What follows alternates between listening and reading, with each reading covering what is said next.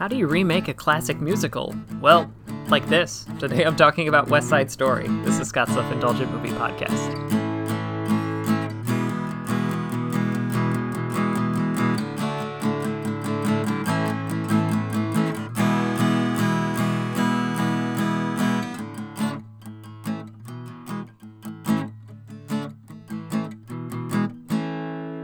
Hello, movie friends. Welcome to Scott's Self Indulgent Movie Podcast. I am Scott, and today I am talking about the Academy Award nominated and uh, winning in, cer- in some categories West Side Story, which is Steven Spielberg's first and potentially last musical, as you said. But uh, yeah, I, it took me a little too long to get to see it, but once I finally did, I thoroughly enjoyed it, and I thought I would get into why. So without further ado, let's get started. I'll admit that my first reaction to this movie wasn't great. Not because I don't trust Steven Spielberg or have a strong attachment to the original film. Hell, I've been in a summer production of the play. I played Tony, and Maria was about six inches taller than me, and my voice hadn't fully dropped. Memories. Anyway, the thing that stood out to me was that there was a strange lack of music and singing in the previews that I saw. So I was wondering, is this still a musical? And if so, are everyone's voices crap? Turns out I didn't need to be worried because Spielberg delivered a fantastic movie musical based on the musical and play of the same uh, sorry on the movie and the and the musical of the same name the film takes place in 1957 on manhattan's upper west side where two rival gangs the white jets and puerto rican sharks are vying for control over their shrinking, shrinking territory but things get complicated in a hurry when the Jets' former Lieutenant Tony falls for Maria, the sister of the Sharks' leader, Bernardo. Remaking a classic music- movie musical is a hard sell, especially when the original adaptation is, rightly, considered a classic. Not only is the music from a different era of musical theater, which is less pop rock and more operatic, but you also have a good chance of angering fans of the original, who are also your most likely audience. So, how did Spielberg and company do? Really well.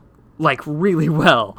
As a visual storyteller, Spielberg has always been phenomenal, but what's interesting is to see him apply his decades of experience to a new genre to make a movie like this feel different than the original.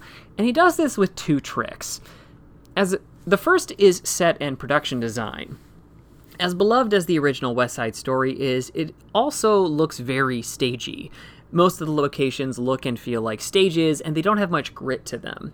That's not to say this version doesn't use sound stages, stages, but this version of Manhattan looks and feels a lot more like Manhattan. It means the musical numbers can start in an alley and spill out onto streets and adds a layer of excitement and visual fun to the film, also authenticity. The second is the color palette. The film's color filter is what I describe as a high contrast vision of the past where we see so much more dirt and broken down elements than we did in the in the original, but it still looks glossy and somewhat rose-colored, like a vision from a bygone era. It makes the film look modern without betraying the original's feel. And some not so subtle political updates about who the Jets are, what's happening to their neighborhood, and language changes in certain songs to modernize it and avoid offending anybody are welcome as well. But what about all that singing and dancing? How is all of that? It's fantastic. Turns out all of that action movie experience means Spielberg has a good feel for how to capture group and individual movement during the dance scenes. Even even and ah, sorry, with even more modern techniques, i.e., a quick cut here or there, to establish drama within each song or scene. And everyone brings their A game in terms of voices and performance, with the obvious standout being the Oscar winning turn from Ariana, Ariana DeBose, who is radiant from start to finish. The only complaint I have here is the drastic shift between the scenes in big areas versus small ones. This is a problem that almost no music, movie musical seems to have figured out, but once the action goes into houses and stores and other small locations, locations that in a musical would typically look open even though they're technically not, everything gets cluttered in a hurry, and it's harder to take songs seriously. Spielberg tries to avoid this by filming from further away or zooming out, but sometimes the space forces his hand. It would be easier to ignore if the rest of the movie wasn't full of giant wide shots of the locations. Hell, even Tony wandering around the city is in all sorts of cinematic wides.